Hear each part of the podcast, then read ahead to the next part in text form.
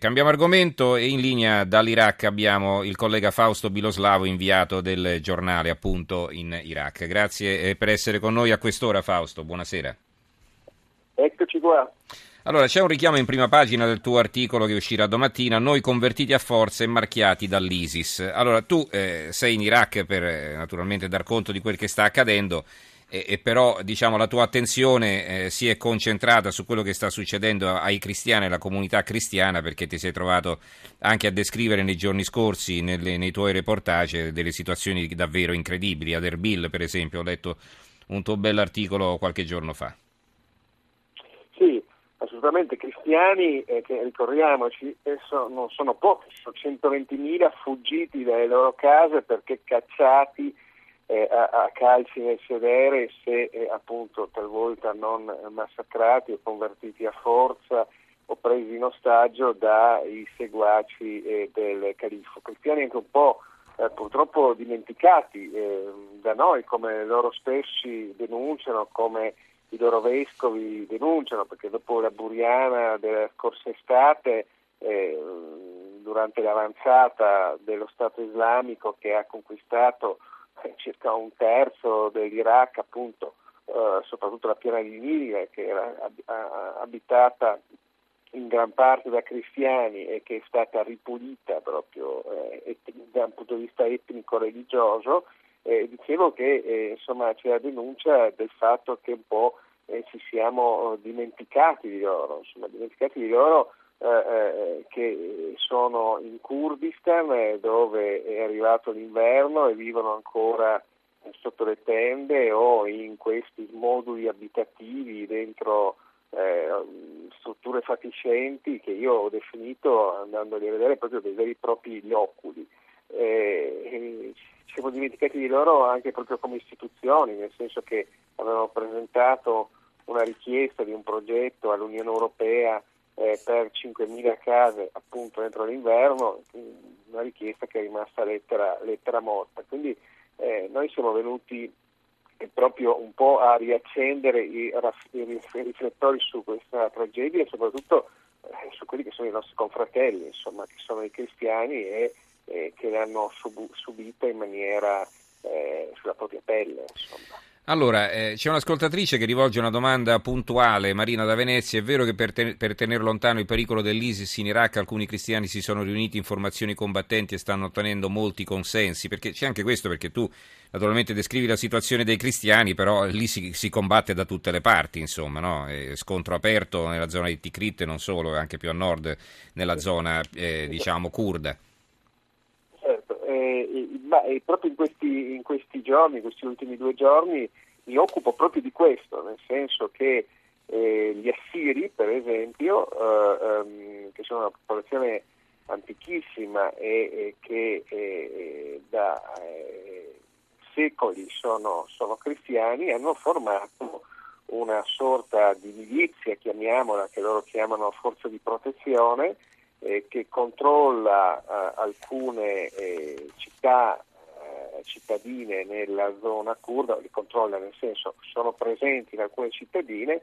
eh, non tanto per combattere contro il califfato, ma eh, per dare una mano alle forze kurde e soprattutto nel caso di un'ulteriore avanzata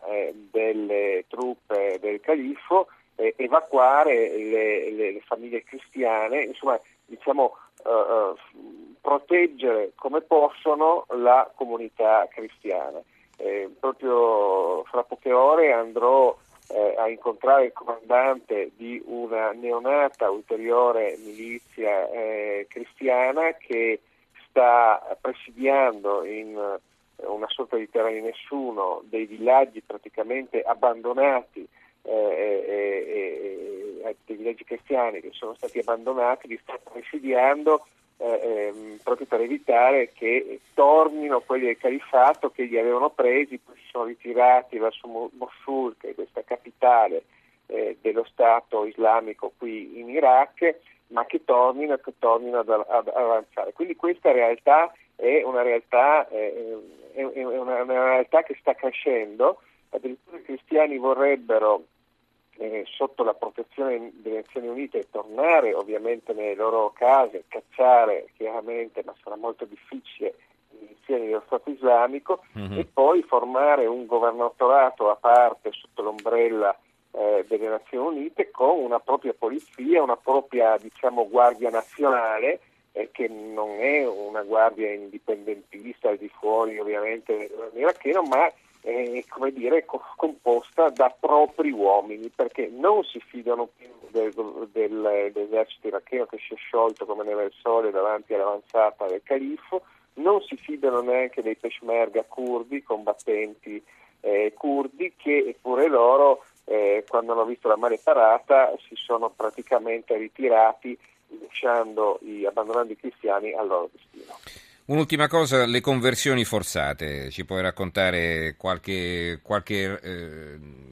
qualche storia che hai appreso insomma, nel tuo giro sì, lì in Iraq? Proprio il tema, sì, è il tema del eh, reportage che uscirà domani eh, sul giornale e eh, sono delle storie incredibili. Um, cristiani fermati e presi in, in gruppo, 30-40 persone, a questi posti di blocco dello Stato islamico ancora in agosto e poi eh, presi di fatto in ostaggio e convinti eh, un po' con le buone, molto con le cattive, cioè con la forza delle armi e anche e soprattutto eh, con la minaccia al marito separato dalla moglie, perché subito separano gli uomini dalle donne, al marito separato dalla moglie eh, guarda che eh, ti eh, eh, stupriamo la moglie, la moglie oppure la, la, la, la, bambina, la figlia di 10 anni, la diamo in sposa a uno dei nostri museed se non ti, con, non, non ti converti. a sua volta la moglie che viene diciamo minacciata convinta a forza è proprio giocando sul fatto che il marito è da un'altra parte e gli dicono guarda che tuo marito si è si è già convertito perché è ceduto, se tu non lo fai noi ti vendiamo al mercato. Anzi, o, qui vanno con il trucco, da altre parti vanno ancora più per le spicce, sì, li sì, decapitano sì. direttamente. Insomma. Ah, sì, da altre parti direttamente. Comunque, eh, come dire, questo crea una situazione ta- tale per cui alla fine i cristiani in ostaggio eh, per uscirne e dicono va bene, co- convertiamoci, li portano davanti al giudice islamico, questa è l'assurdità, li portano davanti un giudice islamico che gli fa ripetere i loro precetti, eh, gli fa ripetere che Gesù Cristo è schiavo di Allah e così via, e, e alla fine gli dà addirittura un documento eh, con tanto di bandiera nera eh, dello Stato islamico in cui c'è scritto che sono stati convertiti, che i loro nomi verranno cambiati, non so eh, se la bambina eh, si chiama Aisha diventerà, eh, se, la, scusa, se la bambina si chiama eh, eh Ninive diventerà Aisha, se il bambino si, si chiama Ninos di, diventerà Mohammed e così via e mi hanno mostrato questi documenti, insomma mi hanno mostrato questo documento che certifica la conversione forzata ed è secondo me assolutamente incredibile questo che accada nel 2014. Grazie allora a Fausto Biloslavo, inviato del giornale in Iraq e buon lavoro naturalmente. Grazie a voi. Grazie, buonanotte.